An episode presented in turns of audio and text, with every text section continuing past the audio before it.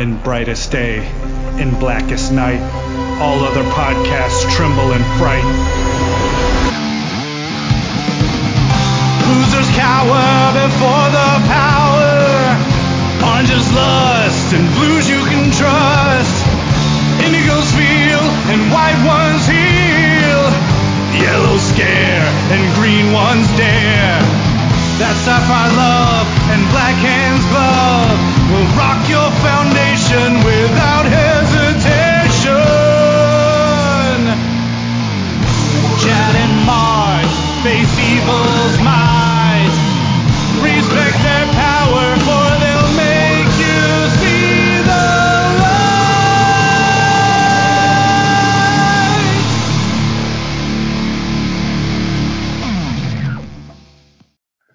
everybody. I'm Chad Bokelman, I'm Dan Kurtzky. And I'm Mark Marble. and this is the Lantern Cast. Episode 438. Yeah, our, our big crossover with Mosaic Comics. Oh my God, it's welcome on welcome to the show. It's it's, it's Dan K- K- Kurtz. Who is this jabroni? Who is this guy? Listen, it's this is how you know it's starting to be summer. We're we're doing unnecessary crossovers. We're gonna rope in a few other channels and podcasts that you don't actually need to watch or listen to, but we tell you they might be vaguely important, so you do anyway. And by the end, one of the one of these people may die. Who knows? Worlds will change.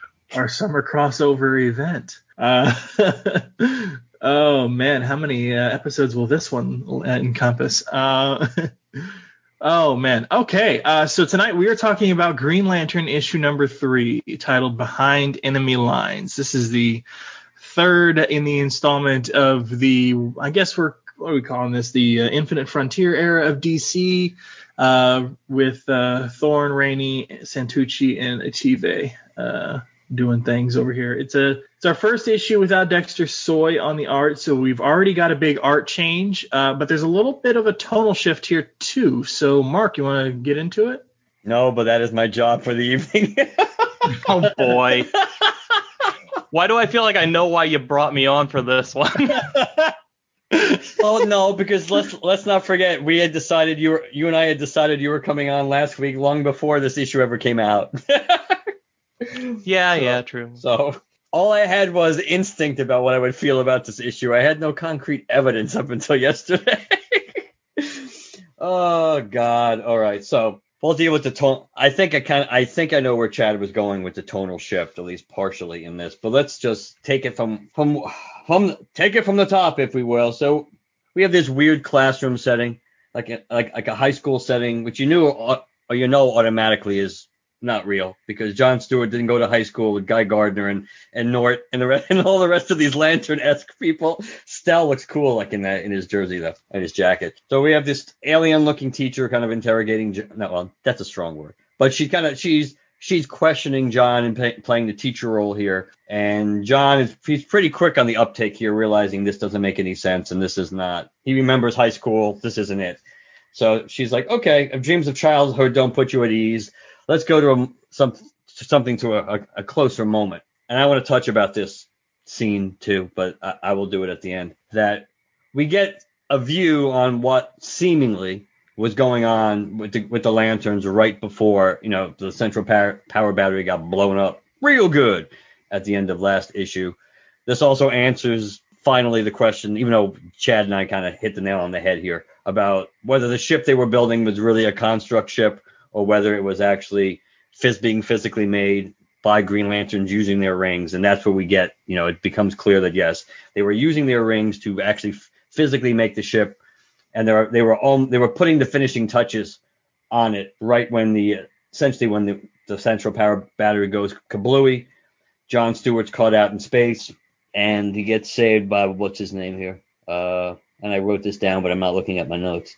Um, Amanita, the Mushroom Lantern, who premiered back in the with Gerard Jones run. I think issue I had that too, issue issue 20, I believe, of the Gerard Jones run. But obviously, he's able to. We get the we get the gist that he's able to make a like a cocoon around people. That's part of his mushroom-like powers, and that's that's supposedly how John Stewart survives being in space. So we don't get a whole lot of detail about a lot of things here. cosmology lesson is the actual technical inside uh, cover, inside issue title of this story. After John, basically, after he's choking, gasping for air, and Amanita's coming close to John, then we have another scene where it's another shift where he's on the beach with Katma Tui, and she re- references the fact that he's a world builder and he's the guardian of this world, which I'm going to assume is a is a mosaic reference. That's safe probably to guess, Dan. Oh yes. Yes. And more, but we'll yes, get to there. Yes. Uh, I do like the fact that once again John's quick on the uptake. He realizes there's no way this is Kat- Katma, so he tries to choke her, and of course while he's choking her, then uh, the mysterious narrator here basically changes to uh, fatality. That doesn't really work either. So that's a horrible looking fatality. I would never in a million years have guessed that's who it was supposed to be without without throw, without name dropping. Then John wakes up and we find out that John, you know, uh, the chick who's doing all this to him is, is Sakari, and basically she has these ten, she has these uh spines or her t- they look more like tendrils to us. Her hair, she connects to the back of John's head essentially, and she's able to get into John's head, read his thoughts, obviously manipulate his thoughts and his memories, and also she's able to implant things too, which is why he, he's able to know her name and some you know some terms and language and lingo on the planet that they're on, which turns out to be Sergalon. I didn't. Does Sergalon mean anything? Because I looked for it. I didn't. I'm like on a quick look. I didn't see any references to it. Not that I was able to find. Yeah, I don't So- think so. She has. Uh, there's a daughter here of uh, Sakari who seems to be really. You know, she's kind of like interested in John. I do like the fact that at some point it's like they it's like they, they 3D print some kind of pseudo Green Lantern uniform. Which on upon first reading, I didn't catch that panel, so I didn't have. So when he was wearing that uniform at the end, it's like, where the hell did this come from? But at least that's not a mistake. So about 145 days later on this friggin' planet, John gets awoken by the daughter, and they come out, and there's the, this alien ship, which is a, a Kanori ship, which is a tie to the Dark Star time, I believe, of John Stewart. And John Stewart puts on the fake Green Lantern 3D printed uniform, packing a gun. He goes out there to out macho the uh, Kanori and basically says, "Hey, it's like uh, you better leave or there's going to be consequences." The Kanori doesn't really care and he goes, "Ah, I'll today I'll take the consequences."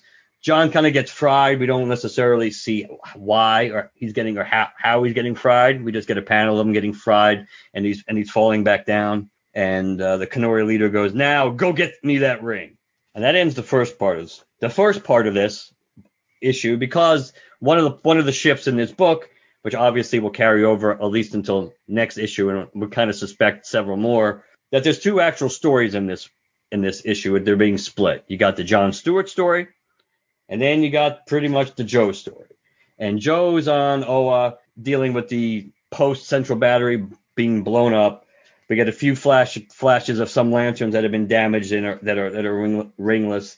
We do get a nice that's Rot Lop Fan on the raft, right? Yep. Yep, and uh, I, we assume Arisia floating in space. Are these Dominators? Some of Yeah, them. there's there's a few. I think one of uh there's a blue one walking around who's kind of like their uh their their representative on the United Planets Council. Yeah, they're counselors. I thought they were Dominators because I recognize them from their parallax-like teeth for the most part. But yeah, but always a always a disaster. There's there's they're dealing with injured lanterns. A lot of the rings seemingly blew up when the central power battery went off too.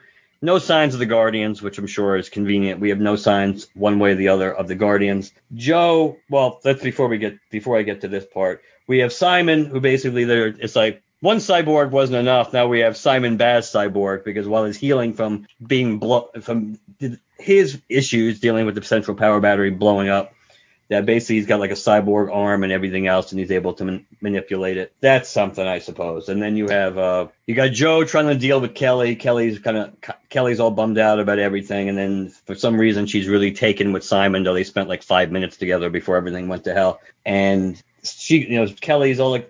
Jo's trying to give her a pep talk, and it's like, I'm gonna need, you I'm gonna need you. We're like the only lanterns left with rings. It's a gauntlet. Yes, it's a gauntlet. Kelly's more interested in Simon. Jo takes it upon herself pretty much to send out like these updating and, a distress call and a, and a rescue beacon to all the Green Lanterns out there. Though I do find it interesting, she acknowledges that nobody's going to know who she is. Basically, uh, your instinct might be like might be to come here, but don't. Basically, uh, whoever did this is they're kind of like judging and watching to see how what's going to happen next on OA. So basically, if something happens to me and and I go and I go down, the communications go down, then you'll know what to do and you get a little flash panel of Hal apparently as he's listening to all the stuff from Joe. And that's your bare basic wrap up of both stories in this book. Uh, the one thing, and before we break it down more, the one thing I wanted to say, it's, it's kind of interesting. Now, again, this could be done on purpose about when we see what was going on with the lanterns before in space with John before the power battery went to hell. But it's interesting if we're supposed to take this as the truth. It is interesting that it's sandwiched around two things that are clearly not the truth. So it it would be it's really hard to assume this is exactly how things went down because you have two you have two two of the three two of the three pieces of evidence with uh with Sakari there playing with John's head are false memories and altered memories. But I thought that was interesting. But again, but maybe that maybe this is we're not really supposed to take this as fa- on face value as being 100% accurate. Yeah, I had one bit of a correction. I think uh, I, th- I think the ship that they used to get to this uh, section of space um, was actually a construct made by all thousands of the lanterns. But after they arrived, they started building. The oh, light- that's right, the sector house. The yeah. sector house. You're right. I'm sorry. Yeah, so they're two different things. Yeah, and this and the sector house, which they're calling the lighthouse, is not a construct. They're making out out of right. like I, I think they they just said like mundane materials. Whether that means they brought materials with them or they are using local materials they mined, but uh, basically it's just so they, they can establish like okay, this thing is permanently here, rings or no rings. Right. And I yeah. and I did catch that, and that's that's that was stupid on my part because I did catch that the second time around that they were that they were, were working on the sector house. But and it's and it's a nice bit of you know John Stewart history reference because he talks about I've been wanting to redesign the the sector houses for a long time now. This gives me the opportunity to do that. So he then calls it, you know, the lighthouse, which is supposedly, I guess, in some way different from a sector house in terms of functionality, maybe. I mean, well, I just like the I love the fact that we know now it's out there, yeah. which means like a lot of a lot of this like we're seeing once John wakes up, he's essentially starting over with nothing. And a cool aspect of this is that that before the rings went offline, all of the quest lanterns were scattered, and that now they've had about six months or so to to gather resources and make connections. And if and when John can reconvene with any of them, he will be able to use those resources. And also, there is this lighthouse out there who has who knows what in it that could also help. So it's like it, there's like lots of like pockets of of potential resources, aid, and plot twists or whatever you want to call it, like waiting out there in space. Yeah. Uh, another thing I sort of noticed in here in his, in his classroom scene, I've got the digital. I haven't yet picked up my print version. I've zoomed in as far as I can. You can actually read some of this stuff on this little space calendar, and it just literally says the word gibberish a bunch of times in different spots. Like gibberish uh, may be a okay. Who knows? This is what I've got. Cause yup, nah, no way yeah, yeah. There's a bunch of gibberish uh, stuff in there. I don't know. Maybe that's lyrics or something. I don't know. I'd have to look it up. And then it's interesting. Like it seems like maybe some of the stuff on this poster in the background is maybe supposed to identify John in some way because it says builder, teacher, Green Lantern, uh, guardian, librarian, explorer, things like that. But they have mad scientists too. Yeah, it does. So you know, I mean, maybe those are just there for ABCD, but like maybe they're there to try and describe John in some way.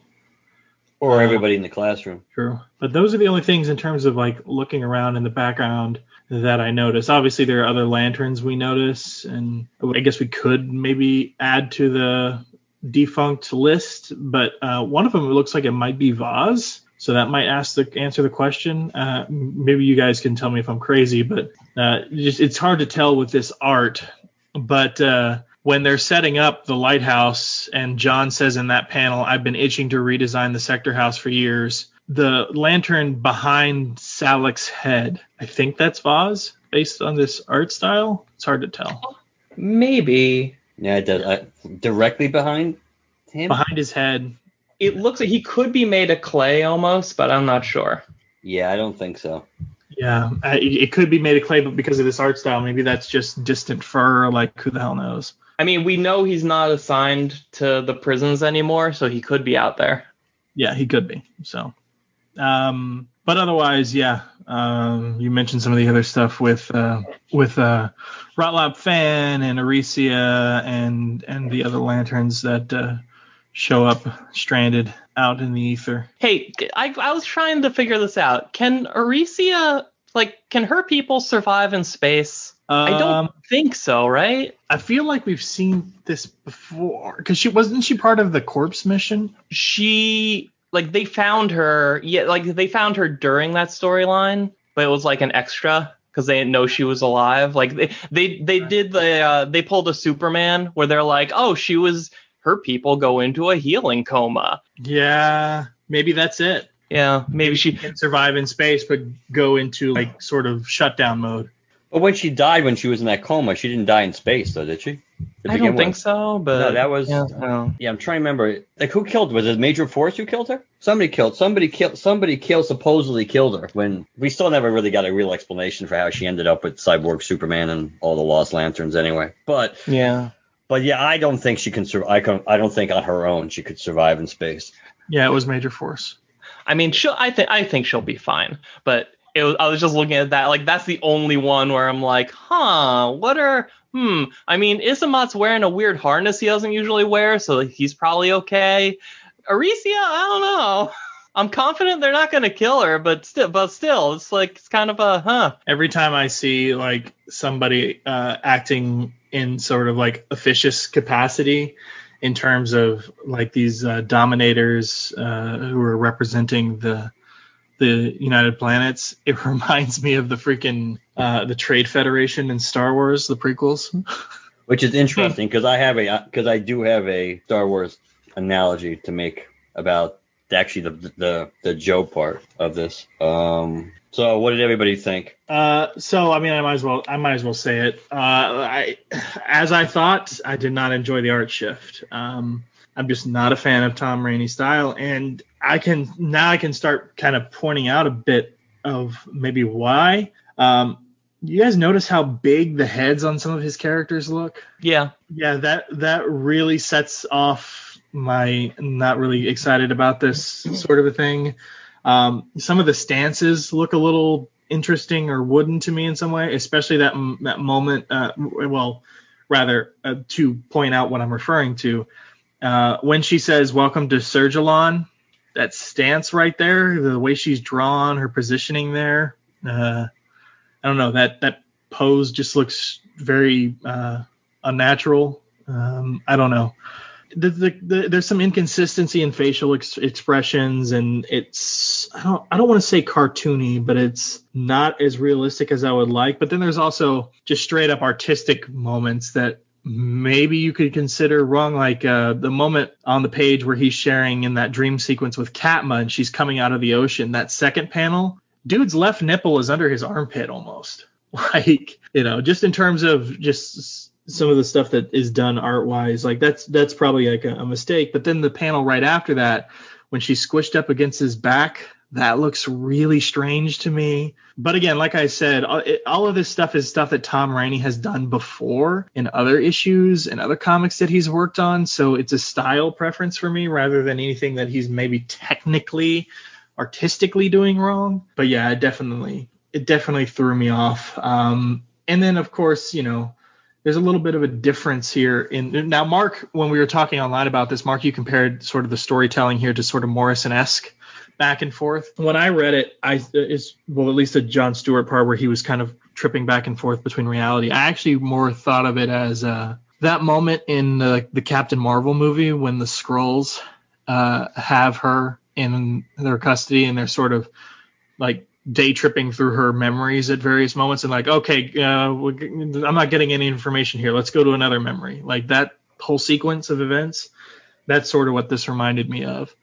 Yeah i mean there is a there there is there absolutely is a similarity to that. I just when i first when i i just meant when i first read it it was the fact that you kind of dumped dropped into something you don't know what's going on and you're shifting and you're shifting and you're shifting from moment to moment. You know what you're seeing isn't real which is why it makes that that center part about whether this is exactly how things went down when the core when the core got wiped out, how valid that is because everything around it is bullshit. But it just it took once I sat down and read it again, at least I understood what was going on, but I just meant it was certainly non-linear storytelling, and that just jokingly made me think, hey, this is it's kind of like it's kind of like Thorne snuck out of the room and and and then uh, Morrison came in. And it's like I can't write a whole script, but I have 10 minutes to play around with this. Let's see what I can do. Yeah, and the only other side of this that I have to say commentary was, and I'm sure Dan Dan's thoughts and stuff like that will give us more to chew on and more for me to say, but like the as much as I didn't like the art on the first half, I felt like at least there was a lot of progression here in terms of the story, where we're going,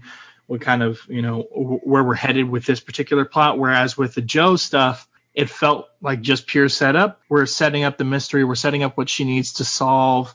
Uh, we're setting up who the players are. Uh, message has gone out to Hal. So maybe that teases a little bit that moment we saw between her and him and the future state issues, things like that. But by and large, that it really only confirms what we know that okay, the other lanterns lost power and some of them are stranded out there, blah blah blah.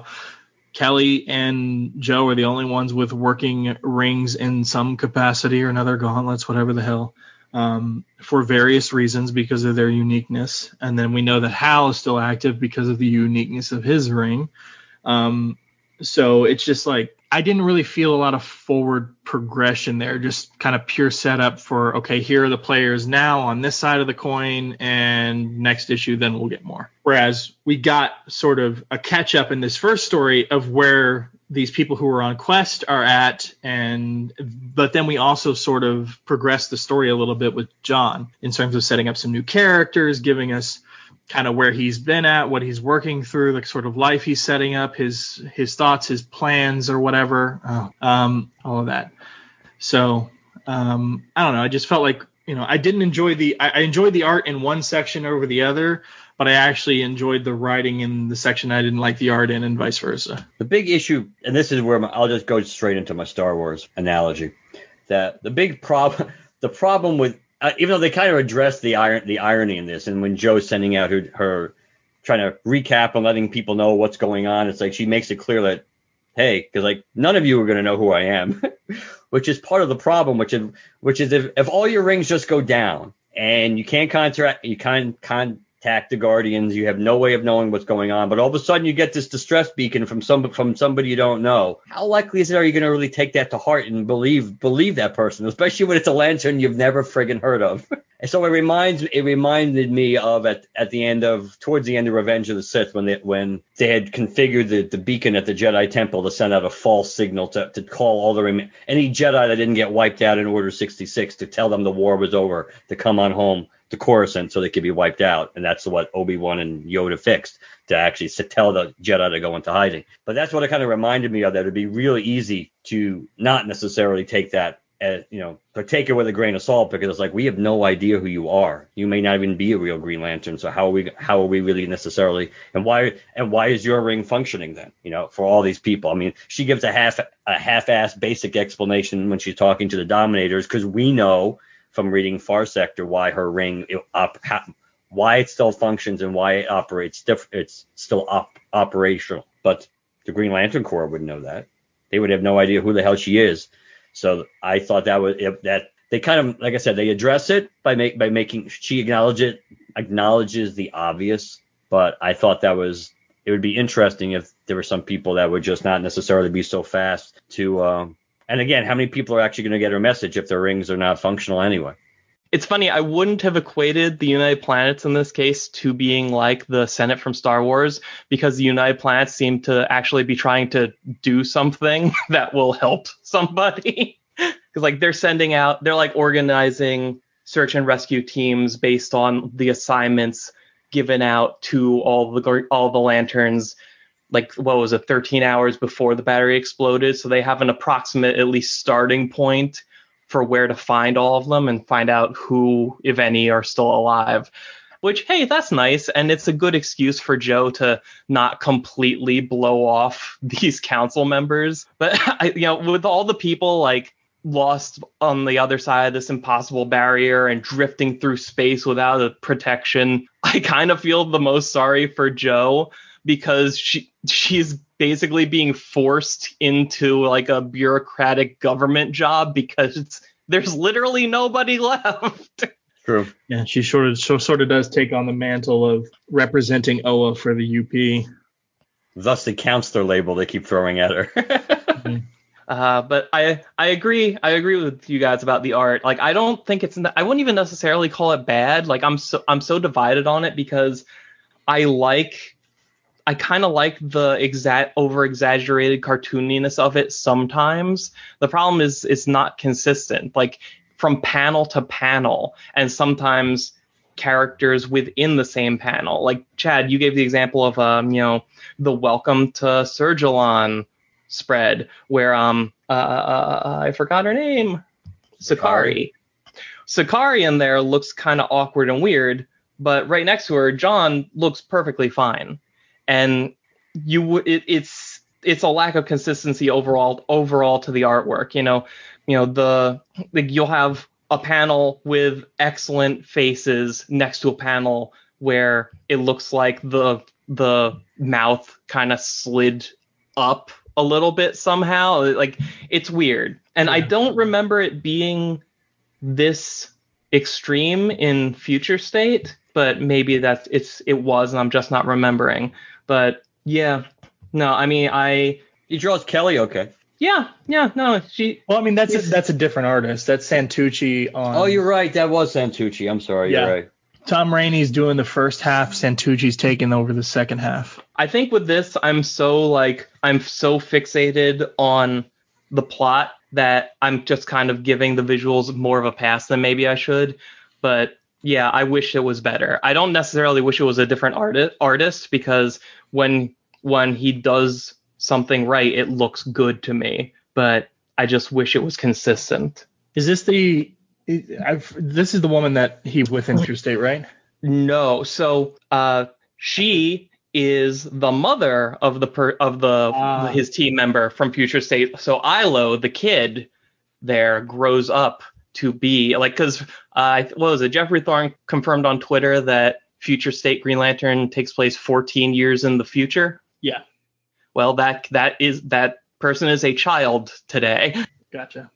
Which, hey, let's talk about time for a second because that is like the theme of this issue. So John wakes up. He's been out long enough to for his facial hair and hair hair to grow in, and then on top of that, he's been stuck there for 145 days. And on to- in addition to that, so they have this co- this kind of throwaway conversation. Actually, this is something that annoys me because they did that thing lots of lots of like TV shows and movies do, where you see a, an ongoing conversation happening across like way too much time, where like they day 10 it started and then they're still having on day 13 or day 30 and day 50 it's like this is this is they're treating it like they w- walked from one room to another to another but it's been months.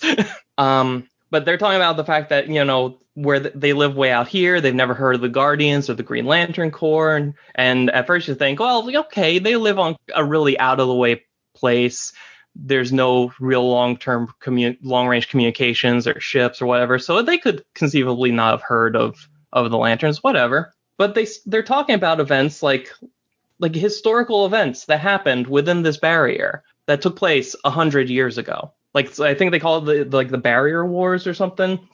Yeah it took place 100 cycles back. And John even comments on it. That's weird. The Guardian said this barrier went up like a couple weeks ago. And that says one of three things is true. Either A, the Guardians are lying, which I'm sure they are, just probably not about this. B, this nice lady and her kid are lying, which I don't really think they are. Or C, nobody's lying and time moves faster inside that bar- inside that barrier. And the thing about that is that if the last one is true, future state Green Lantern starts making more sense. Because the weird thing about that that whole anthology thing was that John Stewart's story was very blatantly taking place way later, way years down the line. We now know it's 14 years. But every other story in that book seemed like it was either happening in the present or like really close to it. And at the time, I'm I just wrote off as oh, it's an anthology. It's being written by a bunch of people. Mistakes were made.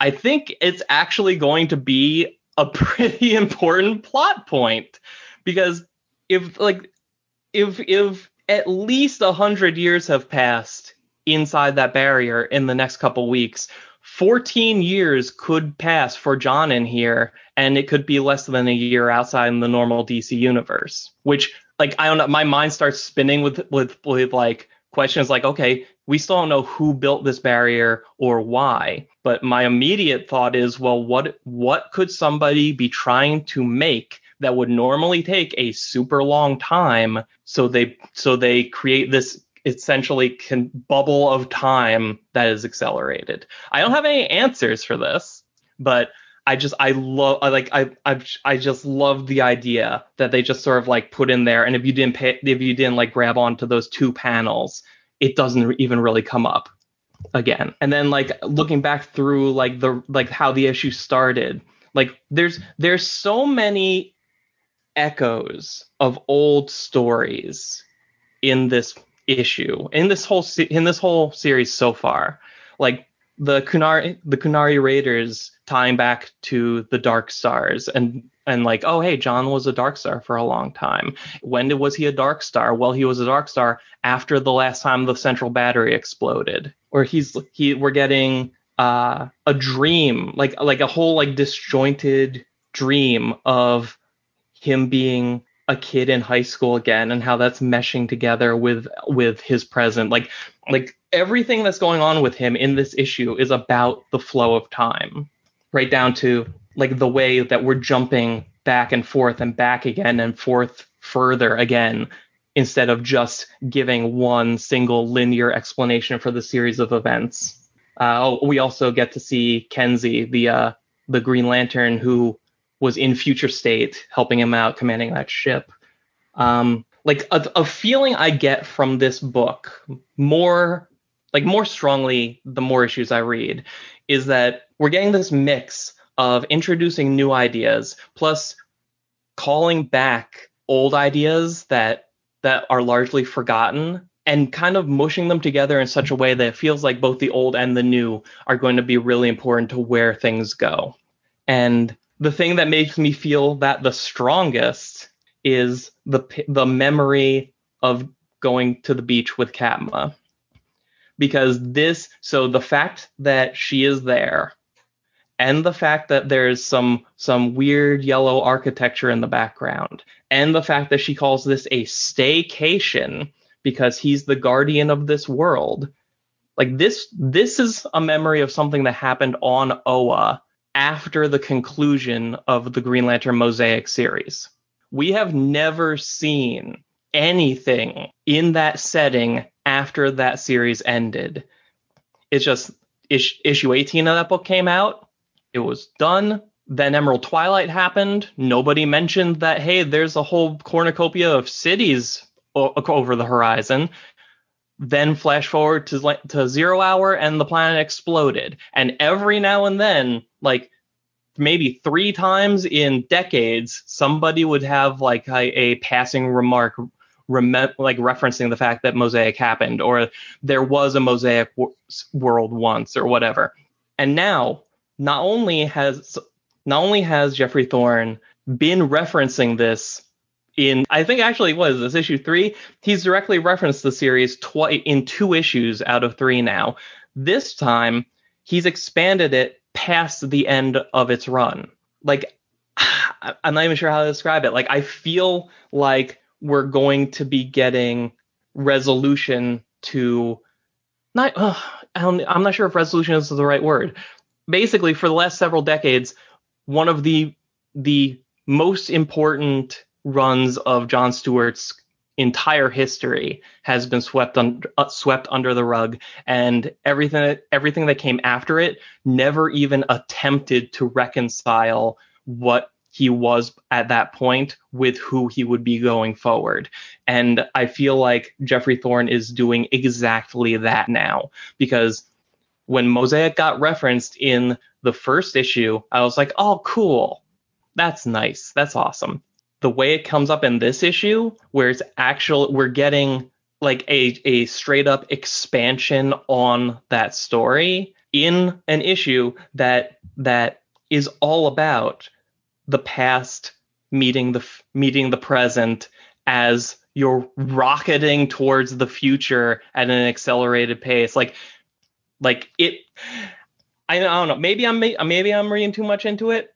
I don't know I don't know but it seems to me that John Stewart is now in a position where he is getting shot into the future as quickly as possible while events around him are conspiring to bring back up important yet forgotten moments of his past and I am very excited by it. No, I mean it makes sense. I mean that's that's a positive way to see it. I I mean you know how I feel about John Stewart and what they've I've I've said it a billion times even back when we were co-hosting this thing together a bunch of times. It's just like I feel like all they ever do with John Stewart is just reference his past over and over and over again. And while it's good to see um him, you know, them building a bit on this mosaic stuff, I see it as a different like sort of okay we're mentioning the the his guilt and everything over Katma again but also I almost see as you know in a positive way I almost see this as also Geoffrey Thorne taking a moment to reference his past and then immediately say I'm over it because we get this scene with Katma then he grabs her by the throat and says that's not my wife. She's dead. You know all this stuff like essentially like I buried her I mourned her three times. I'm done. I kind of I kind of like that. Like it, it, irritates me at first that we see Katma because I'm like oh here we go again. It's it's the same old trope. You know we've got to have him guilty over Xanshi or guilty over uh, Katma or A B C D. We got to just cycle through all this shit again and again and again every time we tackle John. So it's like Geoffrey Thorne did that to me for a second and then went, nope, he's over it. We're good. So in a way, I, I, while you take that positive about potentially building on mosaic from that scene, from that same scene, I take something a bit different. Well, that's the thing, right? Because you mentioned Xanshi, and I would like I would call Xanshi and Mosaic the two most most pivotal pivotal and character defining moments of John Stewart's history. One of those was ignored outright, and the other of them was double, triple, quintuple down on to the point that whoever who could want to see it referenced ever again. And like I'm at like like everything that you've wanted to see out of this character to make you like him better happened in that series. Like I don't remember if you read the series, maybe you didn't like it. That's fine. But like that took that those 18 issues took the character of John Stewart and painstakingly crafted him into a different, better, more fully realized person. And then all of that was literally thrown away. So if if it wasn't, if that became the new baseline for the character, there is no telling who he could have been today. And the fact that you know if if if the one of the big hooks of infinite frontier is that okay all continuity counts again. Everything that happened happened. If they can use that to reincorporate the development that he had in mosaic and bring it forward somehow and just advance john stewart and just kind of stop leaning so hard on one aspect of him over and over again and make him into the fully realized person that he had the, potential to be and actually had been had started to be realized as like that like that if it, it almost feels like getting a second shot at something that was lost a long time ago which you know maybe maybe that's a maybe maybe that's why they show Katma like a good memory he had with her that we never saw before. It's not really to not even so much as to show that oh he's not over her or he is over her or whatever, but just the fact that that at that point in his life he did like coming to terms with losing her is one of the big things that series had was working up to and the fact that she was there at all at the end meant something different than than just a cameo by itself. Yeah. Mark? Well, looking at Dan could be onto something about the time. That would actually make more sense because we were. That's one of the things that never made sense about future state. The idea that oh, how the hell could it take place that far into the future? Especially if they're connecting the dots to try to give us a version of it now. How is that possible when we know that no one's going to be reading this book if it takes if you're going to be doing 10 years in normal continuity time to or to even get close to you know the events of you know the 14 years in the future that where we we kind of like dropped into before. So I think that's that's pro- a very strong possibility that that's that's true. I don't necessarily know 100. I guess because of the daughter, because of Elo, I guess it, it adds again, assuming, which is a big assumption, that everything that we saw in Future State is would connect seamlessly and not have variations like they did with uh, Future's End, where they teased, oh, they teased, oh, all these things that we saw in Futures End were going to happen. They kind of like gave us curveballs, and and none of and none of them played out the same exact way. And so maybe the Elo being around would kind of like assuage part of me that has doubts about Sakari, but she's just so blatantly manipulating his and playing games in his head that in a, you know, she is violating him on some basic level. I mean, you can make the case that she's doing it to try to wake him up out of his coma or whatever, but that's she's you know she is playing games.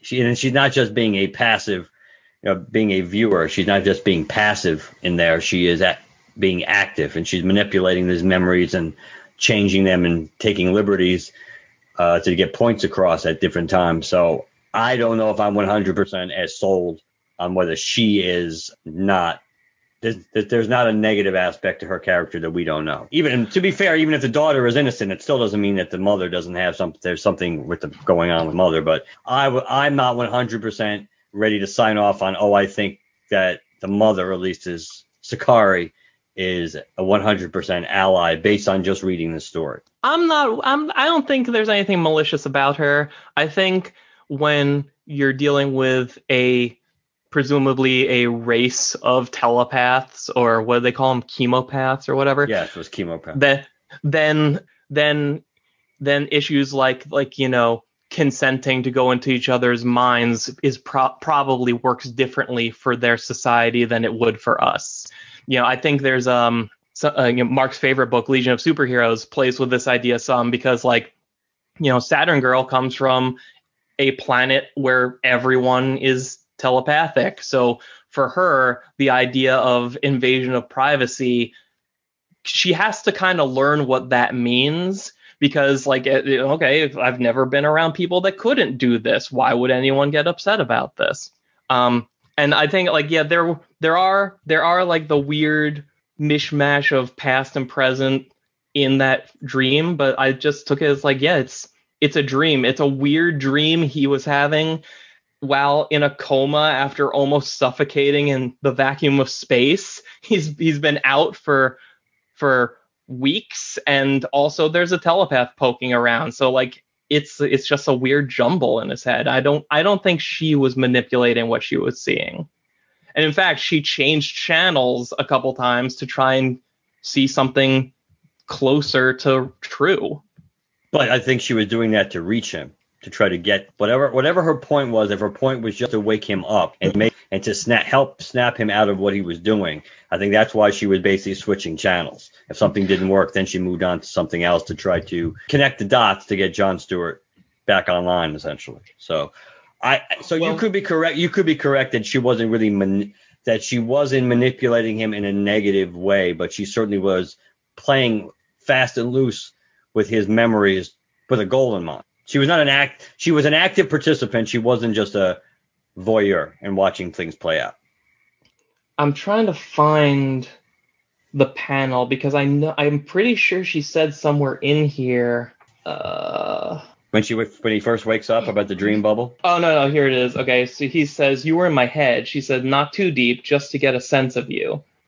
You're so basically uh, uh, you're some kind of space cop. Yeah, you seem decent uh, you can stay with us until you get on your feet. So basically, they found some stranger who's a species she's never even seen before. She needs to see if it's dangerous to have this guy around her kid. So she's she links up to his head, pokes around in in his memories to try and see, okay, who is this? What kind of person is this? Is this guy a threat, or can I trust him? Should I wake him up or leave him? Yeah, I, I mean, you're pro- you're probably right. I'm just I'm just not 100% sold on or sure that I would dismiss the idea that she's got some potential ulterior motives going on. I think you're just jealous that you couldn't look that good in, in dreadlocks, is what it is. uh, another interesting aspect of this is the Kunori, because everything else we've seen in this this dark sector or whatever has been um, has been unfamiliar. Uh, planet name, species, so on and so forth. And then the Kunori show up, interestingly enough, in the same in the same space. So they had to have gotten here, or maybe they were already here. But at the very least, they're familiar with this space, which is interesting. Like if they weren't already here, how did they get here? How did they navigate it? Because we know at the very least, getting here is hostile to ring constructs, and this is not just any construct. This ship was created by thousands of lanterns at the same time. Uh, maybe raw materials work better in the space, and maybe that's how the Kunori got here. But there's there suggests something different because later on, when the Kunori do, do show up, he says they're pirates, gun runners, and slavers, but mostly they're bullies. We've been shutting them down hard for decades. Trust me, one look at me will scare the living pants off of them. So it it makes me think these guys are just chicken, you know, like you know, but somehow they got into this sector. Somehow they're you know taking over this this populace and trying to take over this populace in some way mm-hmm. and then the minute the first green lantern shows up that's supposed to according to john just scare the pants off of them by being there. They immediately shoot him down and say go get me that ring. Um, so that's interesting. But you know who knows? Maybe they know the lanterns are offline. We again the timeline screws everything up here. Yeah, and like the like the there's so many questions raised by just them being there. Like you said, like I mean, are they connected to whoever built the barrier? Do they have a safe way in and out of it? Or were they just passing through when the, the walls got put up? And in which case, does that mean they've been in there for a thousand years or a hundred years or whatever it was? If so, are these even the the same generation of Kunari? Like, like have they have they been building themselves up into something more threatening and more formidable because because like a whole mess of them got in the barrier as it was being constructed, and they've had generations to build their strength and resources. Yeah. Uh, pivoting over to the Jo stuff, because I think we, unless I'm wrong, I think we've gotten everything done with the John stuff. Um, I think so. We've got Isamot. That's Iolande. Is that Kyle? Is that Omega Man equipment? I I don't know about the equipment. That I think that's Kyle though. Yeah, I mean he was in Vega which we all know the implications of what that meant. That uh, that's there's a lot of like like for as much as people are, are complaining that like oh man I wish they would do stuff with the other the other human lanterns like there's there's so much cool stuff set up for enough of these characters that like whenever it it whenever they pull the trigger trigger on it it's going to be awesome like we already know they're going to start paying off the uh, Jessica Sinestro Corps thing in the annual in I think August was it? Yeah, we haven't we haven't talked about that on the show, guys. But if you haven't been paying to attention to DC solicits, uh, then the you know the issue of Green Lantern that's solicited in there shows the Sinestro Corps going up against Jo, and then the annual shows Jessica wearing a Sinestro Corps ring. Ring. So and it's and that annual is by the exact same creative team that did Jessica's story in Future State Green Lantern. So they're it's basically they're going to be able to do what I'm assuming is a continuation of that once we catch up to that point. Or maybe they'll redo a different version of it. I don't know.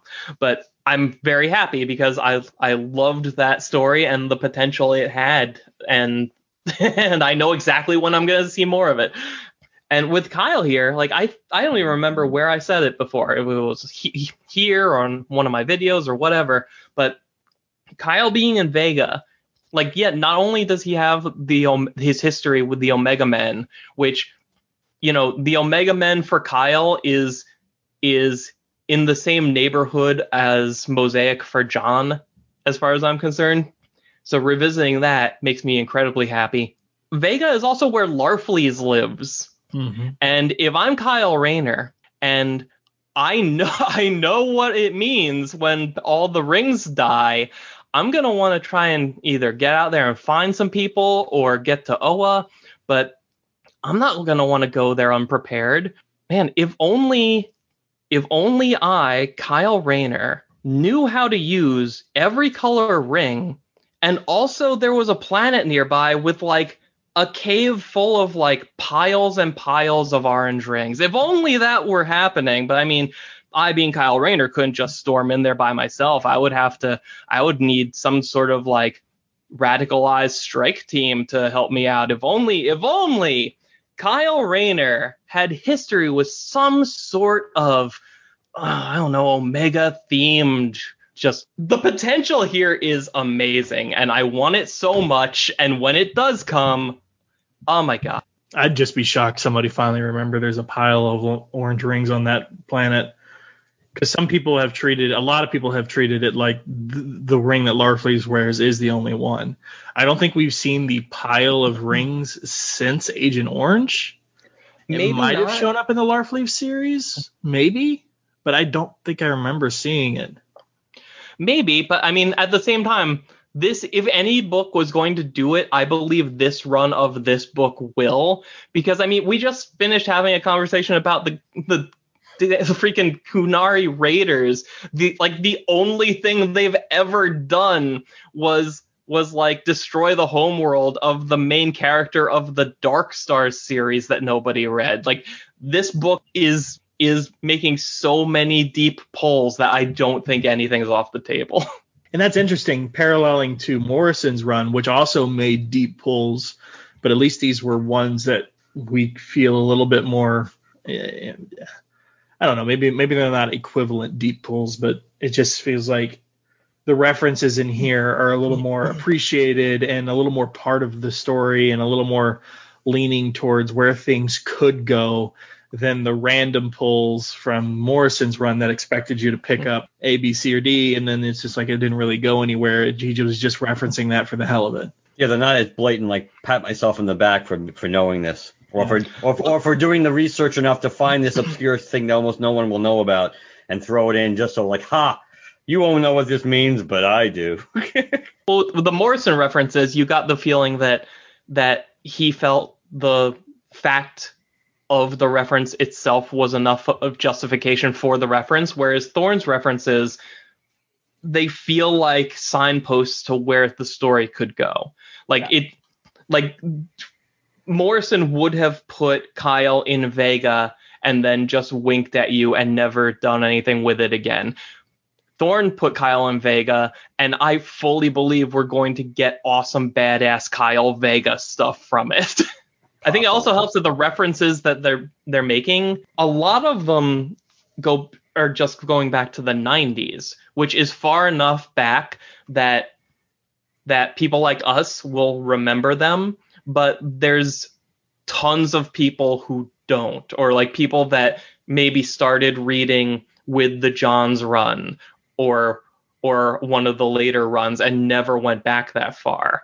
So it has a, it has that kind of like that same effect of like we're pulling something old and it's going to be awesome and like like really dig in there without coming off as this like super obscure like like you need to know you need to just have memorized an issue of Flash from 1964 otherwise you're never going to rem- understand this Green Lantern villain today.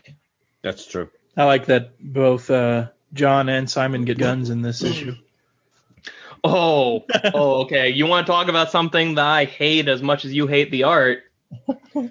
so Simon has a lineup here. So I, I, I actually let me correct Mark from the, the the summary at the top there.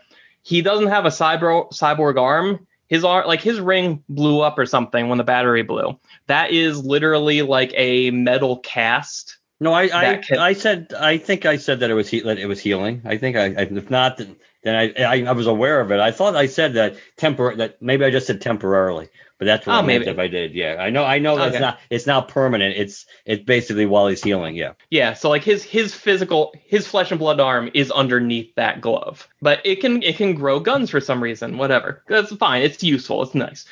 He has this line that says he always always thought my ring might crap out on me someday. Figured I'd need some backup. As if to say like, yeah, I was right all that time for carrying a gun with me. Let's completely forget all of the character development like literally all of the character development from his his series with Jessica over those years and what a big moment it was when he took the gun out and handed it to Batman because he wanted to get rid of it. Excuse me, excuse me, Mr. Kurtzky. Do you mean the only character development we got of Simon Baz during that uh, run? I wouldn't Just say correcting that. you there. Which was which was also just to another a sh- like a shameless plug to say oh to justify Simon oh he's now he's Batman's Green Lantern the only Green Lantern he Batman liked or can deal with but you've gotten that crap over and over and over again We're, they keep we're never gonna win this fight with Dan. Just- I mean, it's just it's not gonna happen. let me refer let me refer to you to a helpful reference material. I think I believe it's called Simon Baz Self Doubt and Cultural Fear. It's on this like really cool YouTube channel. You should check it out. Um, As long as it's not Mosaic Comics, we'll check it out. Just kidding. and I I hate the fact that see I and like the the thing that I hate the most about this is I don't know who to be mad at because I want to be like part of me wants to be like man Thorne is doing so much to make me happy in the story why did he screw up with Simon right here but then at the same time I'm like well it's it's technically Dan Jurgens' fault because he wrote the last arc of that of the uh, Simon and Jessica book in which he he ended that series in the worst way a human being could and completely undermined all of it. And so like okay so so so Thorne was actually just kind of picking up with Simon's status quo as it was at the end of that series but he didn't have to. So I'm just mad at everybody about this because it's just it's it's the one moment in this issue that just felt like straight up character regression when everything else has given me the the like the strong feeling of we're going to look backwards as a way to move forwards. And this just felt like we're just gonna actually move backwards Dan, do you want to talk a little bit about uh, Jo in this in this particular issue, where where she's at? I mean, obviously, guys, just to let you guys know, we'll, we'll have Dan on for Far Sector, but uh, the finale. Um, but uh, you know, until that point, uh, it's safe to say Far Sector is one of Dan's favorite things in a while. So, uh, since you're so invested in the character of Jo, uh, how do you feel about her portrayal here? You know, I've always I've been conflicted about the idea of Jo continuing on past Far Sector because there's always been like like you said, it's been like one of my my favorite lantern runs in a long time and there's always that feeling of like, you know, as long as NK Jemisin can wrap up her story well enough that it will exi- it could exist as this this not perfect, but like this this this one great thing over here off by itself. And if Jo never continued past that, then there would never be an opportunity for someone else to come along and ruin the character. And even that's like like a loaded unfair phrase because like you can't really ruin the character. You can tell best stories with them. But I'm sub I'm I'm pleasantly surprised that the Sojourner Mullein in this book feels like the same person we're reading about in Far Sector. It's not it, it's not identical to Jemisin's take on her, but just like the confidence she carries herself with, the the attitude towards authority, it's like it feels like Jo, and it feels like she's she's trying to walk a line between being cooperative and being rebellious that other characters other lanterns probably wouldn't be either be able to or even think to try to um, and I, I'm really, I think it's cool that she's kind of building a ragtag team to go solve a mystery with. I think, I, I mean, the Simon getting pseudo Voldarian guns out of it is kind of like a, a possible misfire. But Simon, Keli, and Jo, just just I I wouldn't have thought to put that group together. And I mean, so far so good, I think. My only problem with it is it feels like she's taking charge a little too easily. And what I mean by that is like not that she shouldn't. It's just like it feels like that she had some unease, some self doubt in Far Sector about what she was doing there, why she was there, a whole thing. Now that could have just been like unfamiliar territory in terms of not really, you know, these people don't have emotions and you know not really understanding this situation and this sort of the the, the history of this alien race and everything. And all of a sudden she comes in here and she's like, you know, we're gonna do this, this, this, and this, and we're gonna get this done. It just feels a little I don't want to say off because it seems like it seems like it would be in character for her in a lot of respects, but it just seems like so much so soon. I don't know. Maybe I, I guess I mean we haven't seen the finale of Far Sector, so you know maybe what happened there taught her to trust herself and just like let her you know uh, you know I, I'm gonna if I don't take charge nobody will kind of a thing and just sort of slide in where she's needed. Um, but it did it does feel sort of off to me. I'm but obviously I'm having some trouble defining what that actually is. Yeah, I mean it makes sense. I mean I will say the Far Sector has has shown us that she will kind of try and step up like this even when she is falling apart on the inside. Um, we don't get nearly as much inside of her head though in this in this issue as we're used to see, getting in her own book. Um, I think it's also possibly a function of of um, just the pacing of the story because um like we remember like we've been following John and everybody for like the, for two issues before Jo showed up at the very end of issue 2. It's like she's been on I think she was on pay, on panel for like one or two pages last time. So this is really like I think you you commented on how it was a whole lot of Jo's setup in this issue. That's because she's just got here. like Yeah. this is this is her like we need to just get in there. We have 10 what is it 10 pages to establish okay, here she is. Here's who she is. Here's what she's doing and why. Here's who, the people who are around her who are going to be helping out. Here's her commitment to the United Planets. Here's her sending out the broadcasts. Here's her theory. Here's how she's thinking about the the battery blown up. It's it's a very utilitarian section in this issue, and I feel I would expect that to ease off next time just because we've now we're up to speed with her. Like she has caught up with the rest of the book now. Yeah. I think it's it's just it seems I'm trying to phrase this the best way. It might seem forced or unnatural because essentially it is forced and unnatural. She has no ties to the Corps. She has no ties to Oa, as far as we know. I mean, we know she got a ring from a guardian, but I mean, there's nothing to it that's established any ties ongoing, you know, to to the guardians and the Corps. And we understand why her ring functions. So that's not up for debate why her ring would still be online. But the idea that she's riding in to save the day, she's riding in to save the day because they chose to give her to basically force her into that role.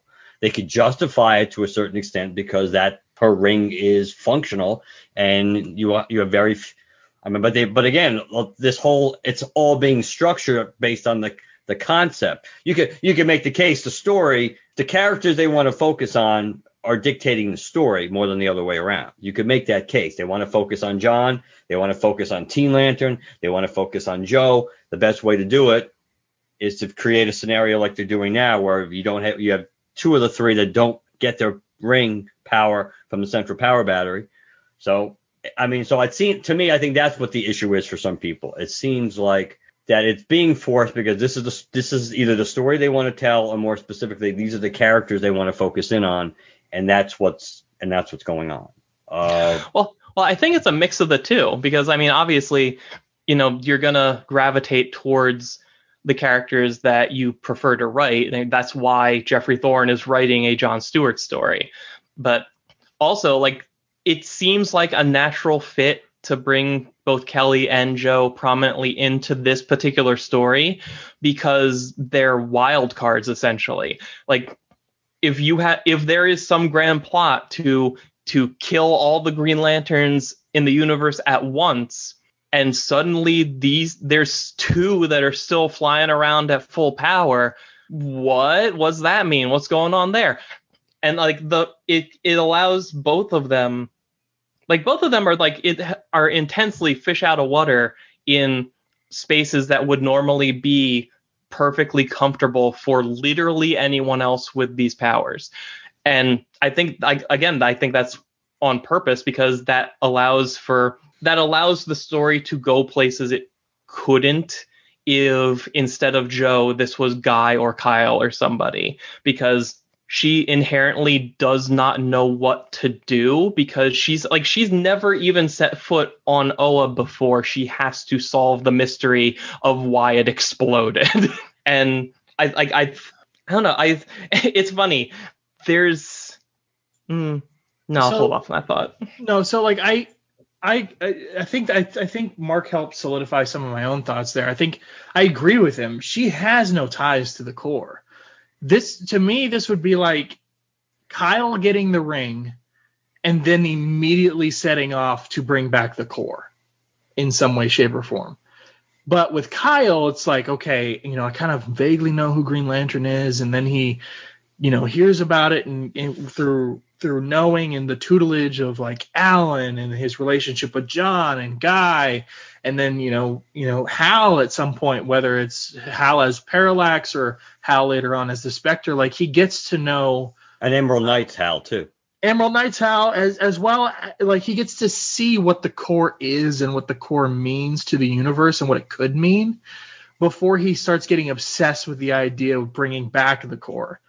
Whereas Jo has this ring, this one interaction with this one guardian, like you said, never set foot on Oa, has this one mission which threw her into the shit uh, with no backup and no help, no anything like that. Uh, we don't know how it ends, so let's leave that, you know, set aside.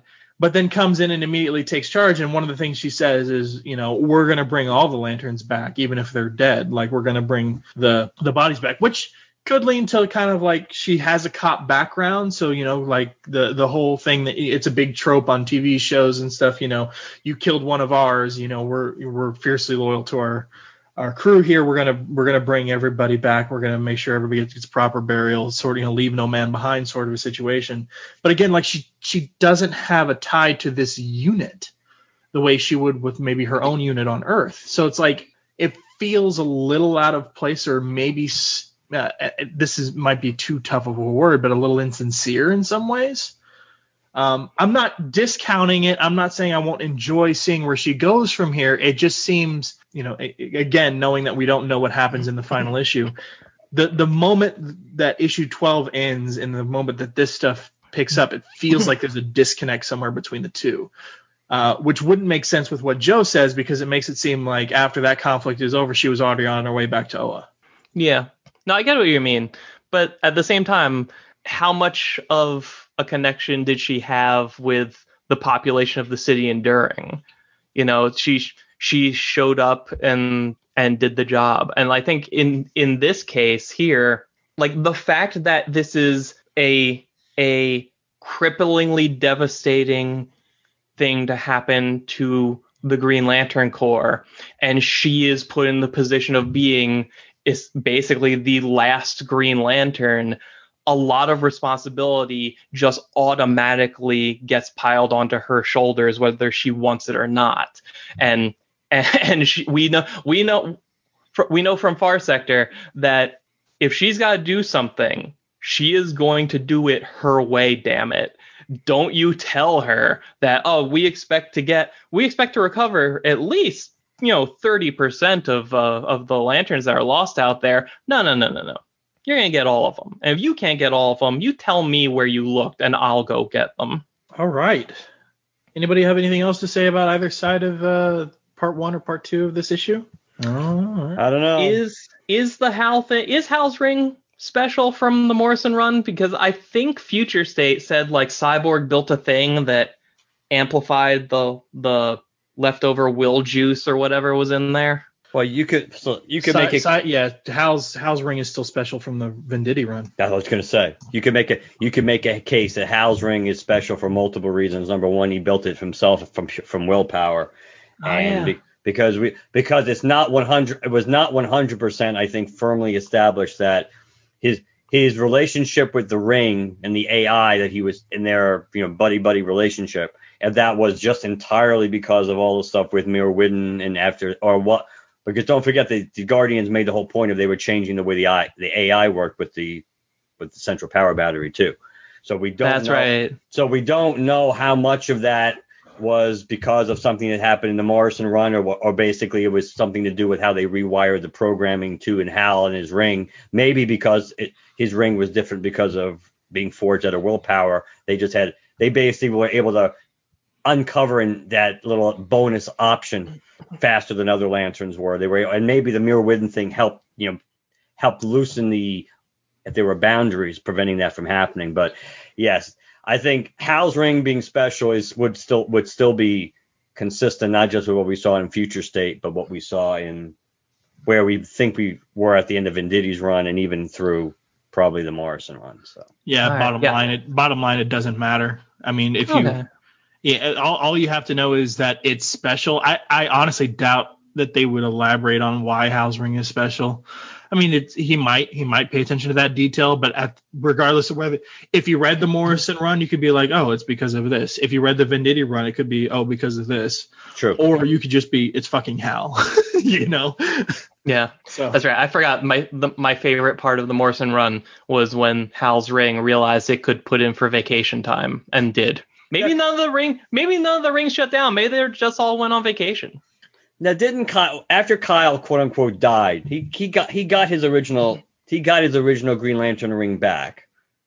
When Blackest Night, Yeah. I think so. And then what Mogo was holding on the, to his Green Lantern ring when he was a White Lantern? I don't know. Uh, this sounds like a video idea for Dan Kurtzky. Just be, just the- because if Kyle's if Kyle's ring is still Kyle's original ring, then he should he should have had backup power because that's how he redesigned it when he gave up the ion power. Well, So- so Kyle's Kyle's ring when he became a White Lantern, it cha- it morphed into the White Lantern ring. But then when Doctor Manhattan, you see, when he he got rid of the White Lantern, he split Kyle's ring into like seven rings that were all the colors. uh, But uh, but one of those was green, and that was that's still technically his original ring, but also technically only one seventh of his original ring, I guess, I because mean. because all of it, like all those pieces, and those shouldn't actually have existed as other rings, and we don't know where those rings went either. I'm thinking when Kyle's Kyle became when Kyle became Ion the, the second time, I think his ring supposedly was on Mogo, something like that. Oh, I- that, I that's what. I'm thinking it was because which is why when they when uh they pulled Parallax when they pulled the Ion out of him, he was in he was butt naked because he didn't have any he didn't have any power. I was Uh, half all I- kidding, but it does sound like an interesting video idea tracing the, Yeah. the history of of the rings. How many rings has Hal Jordan worn? When was it? Where were they destroyed? Or vice versa, Kyle? Sometimes some of those are crazy. I mean, God, God, have you ever tried to trace the history of the ring he gave Jade? That thing has gone on a crazy journey. I think actually it just it was the ring that John had, except it got destroyed in uh, uh, Justice League, the uh, the the Ultraviolet Lantern story. oh wow. That start that's the ring that started as the copy Hal gave Kyle from the past. the Emerald Knight, yeah, the last issue of Emerald Knights. And then with Hal's ring, you got to take into account the Malvolio stuff. Yep. Yeah. Yep, that too.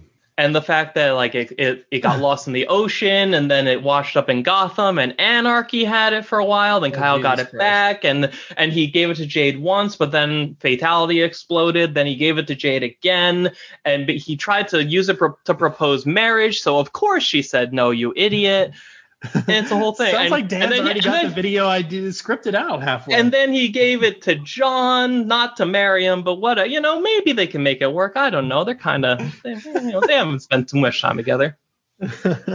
I like the iron. I still have, I think, those anarchy issues somewhere. I kind of like that storyline. All right.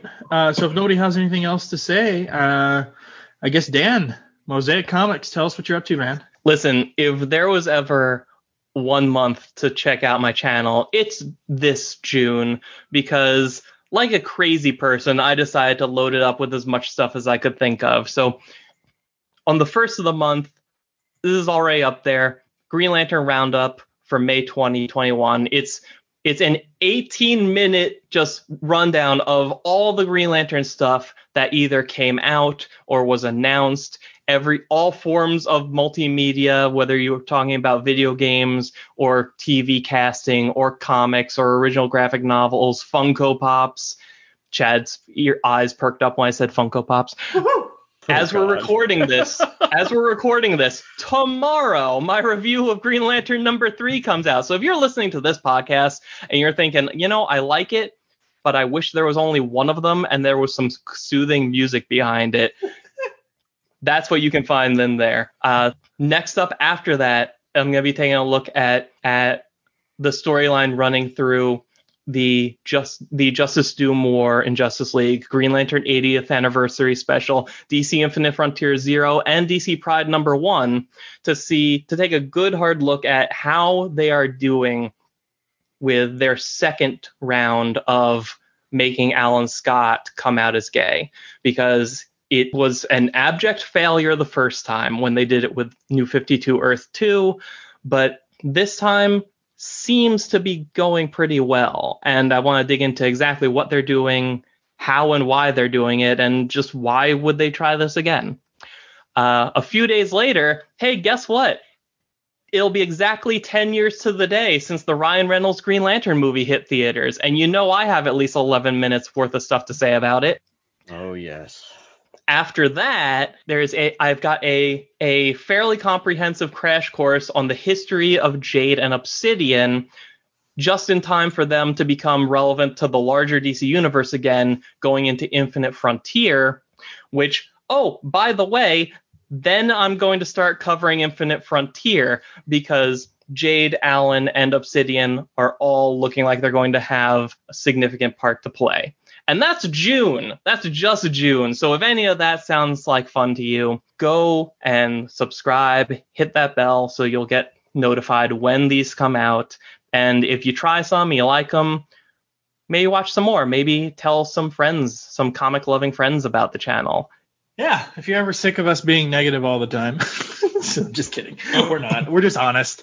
Uh, I just, uh, I just, I, which isn't to say that Dan's not. It's just Dan. I think you've always tried to be a little bit more positive spin on everything because I don't know. Maybe you just don't want to deal with with uh, being stuck in the the shadows all the time. Um, but yeah, Dan's always been sort of the pod, the voice of reason for the Lantern fans. So if you're looking out for that, that's that's where I go. That's why I go to Mosaic because frankly, we cover a lot of the same stuff, honestly. Uh, and you know, having podcasted with Dan for years, you know, it's not like I haven't discussed with him in person, well, on air, some of the very things he talks about on that YouTube channel. So it's not it's not new to me, but it's it's uh, it's nice to to hear the uh, the positive side or the the more optimistic side at the very least of uh, some of the stuff that maybe I personally don't like.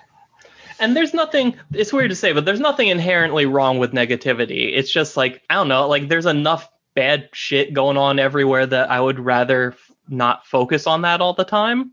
And especially since like a lot, I think a lot of, a lot of complaints, a lot of fan complaints come from places of either, either misunderstanding or misremembering, you know, like some, like something that's that I've been seeing pop up a lot is people saying how like how like oh man DC doesn't care about Hal Jordan anymore. They never they're never printing Hal Jordan ever again. They're they're just moved on from the character. Why why are they doing Hal dirty like this? And I'm like it's been it's been two issues. The Morrison run was nothing but Hal Jordan solo stories for a year and a half and and he was in one of those future state issues. Like it's it's he just had he and he's even still in the John in in the Thorne book. He's just not the main character. He's still here. Like what are you people talking about? And but like there it's just like a it's it can be easier to jump to a negative conclusion.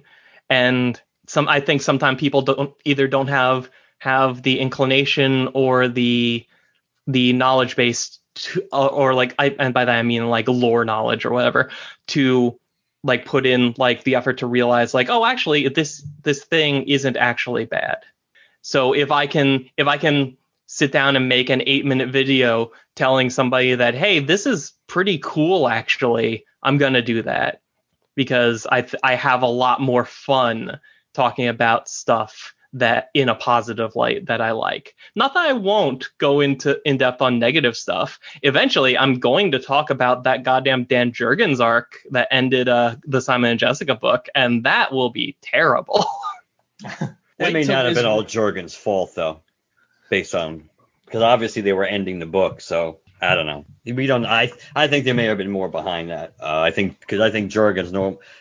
I think Jurgens under normal conditions writing a Green Lantern book for any length of time probably would have given us some interesting things. So Oh yeah, no, and, and that would be fine. I, I guess my issues more come from the fact that he essentially just decided it was going to be a general Green Lantern Corps book instead of a Simon and Jessica book, and by the end was focusing on Hal Jordan as the main character instead of Simon or Jessica. And when he did focus on them, he just regressed Simon back to the point where where none of his character development happened. So, and I'm sure there's more to it. And if I actually sit down to do that video, I will research it a lot. If you want to hear Dan, Dan go off more, wait till you get to his an- big anniversary uh, episode where he's going to be talking all about collateral damage as a big. Alright. I'll, I'll make that video. I'll save it to a USB drive. Then I'll throw the USB drive in the ocean and never publish the video. uh, well, in the meantime, if anybody else wants to give us their thoughts on Green Lantern number three, Mark, how can they do so? What are you moving, Chad, as you walk further and further away from the damn microphone? I don't want anything to do with it anymore. I'm done. I'm out of here. I, it's not like it was lost on Dan and I as you keep getting more and more distant. And I don't mean personality wise, I mean literally. But but nonetheless, lanterncast.com, lanterncast at gmail.com. You can follow us on Twitter and Facebook, hashtag geocast to locate us on both of those. Apple Podcasts, Spotify, and Stitcher, whichever platforms you listen to us on, please leave us positive reviews. And last but not least, leave us a voicemail or a text if you're so inclined at 708 Lantern and let us know what you think. That's right. Dan, thanks for coming on. We appreciate it. We'll have you back on in the very, very near future. Wink, wink. Uh, and uh, we'll talk to you guys later. Good night, everybody. Good night.